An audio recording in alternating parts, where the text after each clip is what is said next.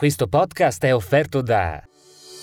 È arrivata la polacca dolcezza aversana, prodotta direttamente dagli artigiani del Pink House. La polacca è il dolce tradizionale aversano composto da una morbida pasta brioche che racchiude un cuore di crema pasticcera e amarene. Scopri dove trovarla sulla polaccadolcezzaaversana.it, disponibile in tutta Italia. Mmm, wow, esagerato!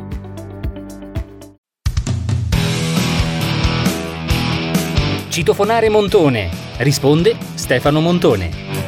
Carissimi amici aversani e bentornati su Citofonare Montone. Voi bussate, io vi rispondo. Innanzitutto grazie perché questa, questo podcast, uh, questa cosa che era una scommessa nata da un'idea di Benny Fedele al quale ho subito acconsentito, si sta rivelando un vero successo. Siete tantissimi eh, che ascoltate, condividete, commentate, ve lo mandate su WhatsApp. Veramente, veramente grazie. È una cosa che a noi della rampa fa veramente, veramente piacere. Ma soprattutto parliamo sia di argomenti seri, sia di argomenti frivoli, parliamo di tutto. Oggi un amico mi ha detto ma perché non parli un po' di quando eravamo ragazzi, dato che praticamente ieri su Netflix è uscito un film a mio parere bello, non bellissimo ma bello, e che si chiama Mixed by Harry. Facciamo un urlo per il nostro super ospite Mixed by Harry! Tutti sulle mani! Ci riporta alla nostra infanzia, ecco. Quando non c'erano i DVD, non c'erano gli MP3, non c'erano i telefonini e la musica si ascoltava con le audiocassette e le, le famose Sony, TDK, ma c'erano le Pioneer, poi c'erano quelle a cromo, quella metal, oh, ma c'erano 100.000 tipi. E io ricordo che nel boom delle prime radio libere noi da ragazzini, da bambini aspettavamo che la radio trasmettesse la nostra canzone preferita per registrare ed era una cosa modernissima all'epoca anche se adesso uh, sembra preistoria. Dunque questo film ci riporta indietro negli anni a quei tempi a quando anch'io andavo sulle bancarelle a comprare le, le cassette di Mixer by Harry perché nonostante Harry in pratica oggi sarebbe definito un pirata, Harry Enrico Frattasio, praticamente il DJ, che si inventò questa cosa. E a me piace fare le, le compilation. Lavoro in un negozio di dischi. E che fai, il consulente musicale? Facciamo conoscere ancora più musica e guadagniamo ancora più soldi. Chi cazzo è che si compra 5 miliardi di lire in cassette vergini? Dunque, il film è tratto dal libro di Simona Frasca. Io stamattina su un Vanity Fair ho letto una recensione, diciamo, un pochettino impietosa, eh, perché viene dato come voto 6 io penso che gli è stato dato 6 perché parla di una storia di Napoli. Se avesse parlato di un'altra storia le avrebbero date 7-8. Non lo so quante cassette fa il DJ, però io il DJ lo faccio a modo mio.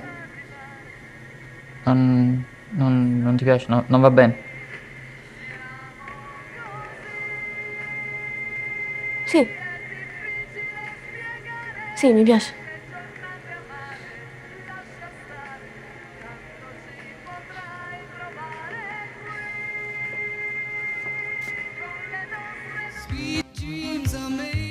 Me il, il voto giusto da dare a questo film è sette e mezzo, uh, sia per la storia come viene raccontata, sia per il cast, di cui dopo vi dirò che è un cast abbastanza importante. L'unica pecca di questo film, a mio parere, è che gli attori protagonisti nelle movenze, nelle cadenze vogliono troppo scimmiottare, vogliono troppo eh, copiare quelli che erano i discorsi di Ma- tra Massimo Troisi e Lello Arena. C'è anche una buona dose di comicità, anche se secondo me nella storia reale di comicità ce n'era ben poca perché si parla con eh, rapporti e contatti con la malavita, con la camorra, con attentati dinamitardi e insomma non era tutto rose e fiori e poi si sa ovunque girassero i soldi a quell'epoca la camorra si fiondava immediatamente. Dunque Enrico Frattasio, il ragazzino di Forcella, il padre si arrangia eh, vendendo whisky di contrabbando alla stazione di Napoli e dentro le bottiglie mette il tè praticamente, va nel famoso pacco doppio pacco e contropaccotto.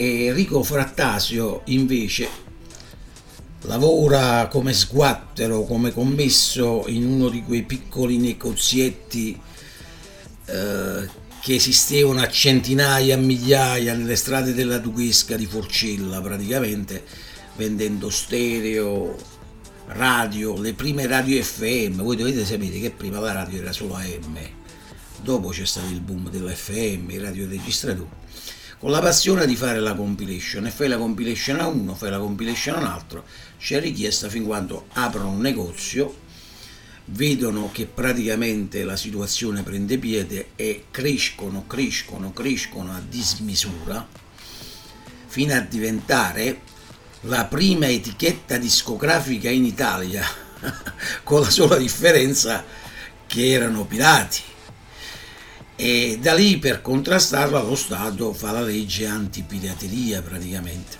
fa la legge antipirateria e, e questo li porterà in galera, loro perderanno anche tutti questi soldi che hanno guadagnato in parte perché li avevano sotterrato ben 30 miliardi di lire, li avevano sotterrati. Nel frattempo eh, era arrivato l'euro praticamente quando sono usciti dal carcere, così come racconta il film e, e, tutti i beni, le Maserati, le Lamborghini, le case, le barche che comprano, tutti questi beni vengono, vengono confiscati perché frutto di provento illecito. Ma la cosa bella di questo film è che ci riporta alla nostra infanzia, che cosa ci, ci comunica noi da ragazzi stavamo sempre senza soldi, eravamo sempre squattrinati, non è come adesso che il papà ti dà la 50, la 100 euro, no, noi avevamo giusto gli spiccioli nelle tasche, voglio dire, noi figli di famiglia che studiavamo.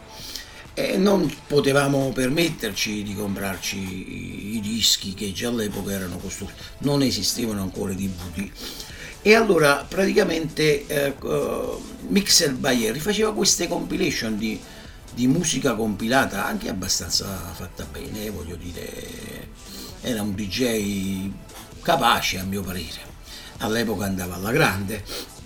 E noi con 5.000 lire praticamente, ma io ricordo anche di meno, ascoltavamo queste cassette, poi le duplicavamo tra di noi, facevamo i falsi, dei falsi, dei falsi, dei falsi praticamente ed è stata la colonna sonora della nostra infanzia.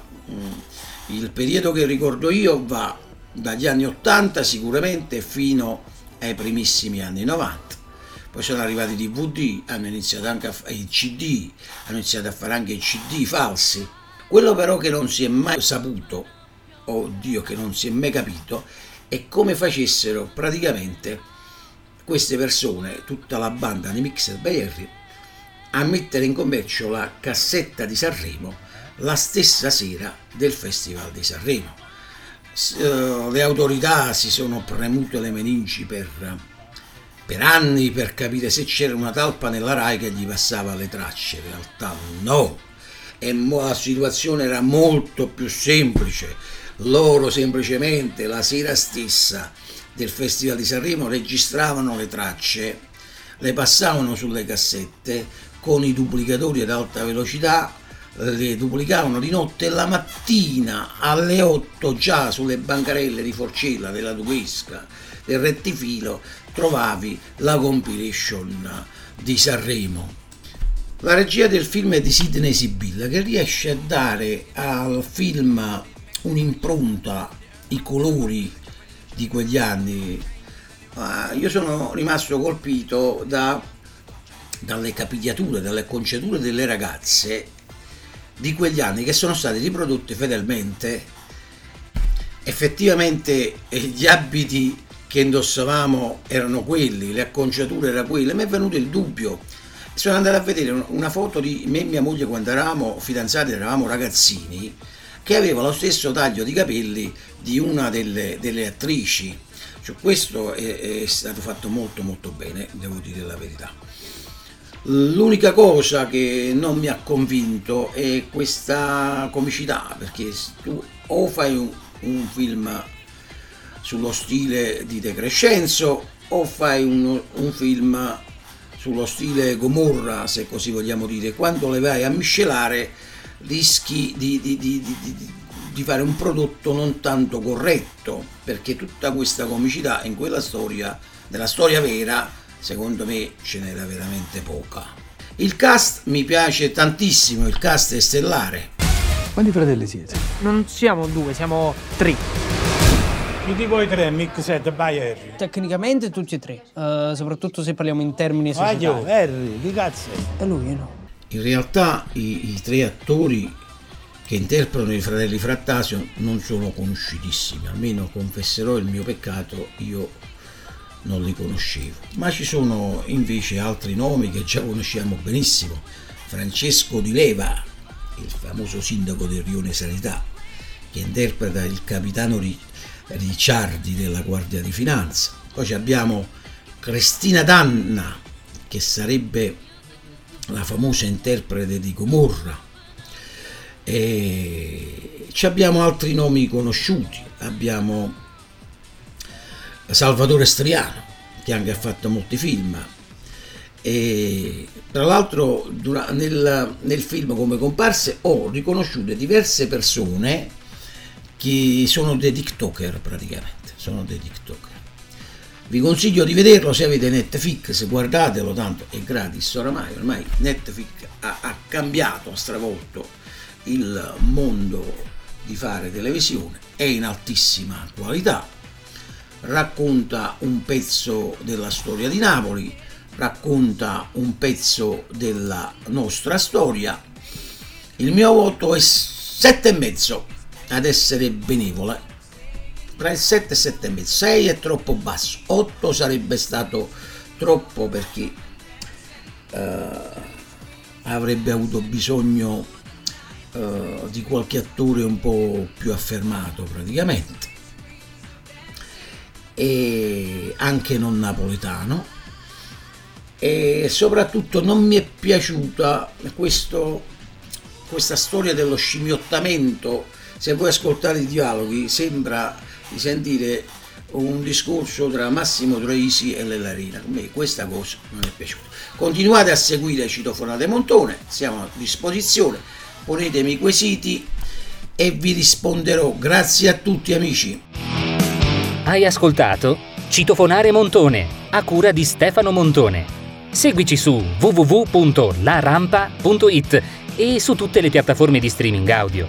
Citofonare Montone. Tu bussi, lui risponde. Questo podcast è stato offerto da la conosci l'originale polacca dolcezza aversana? Il tradizionale dolce aversano, una pasta morbida, lievitata e avvolta su se stessa che racchiude un cuore di crema pasticcera ed amarene, realizzata rigorosamente a mano dai maestri pasticceri del Pink House. Scopri dove trovarla sulla polaccadolcezzaaversana.it, disponibile in tutta Italia. Mmm, wow, esagerato!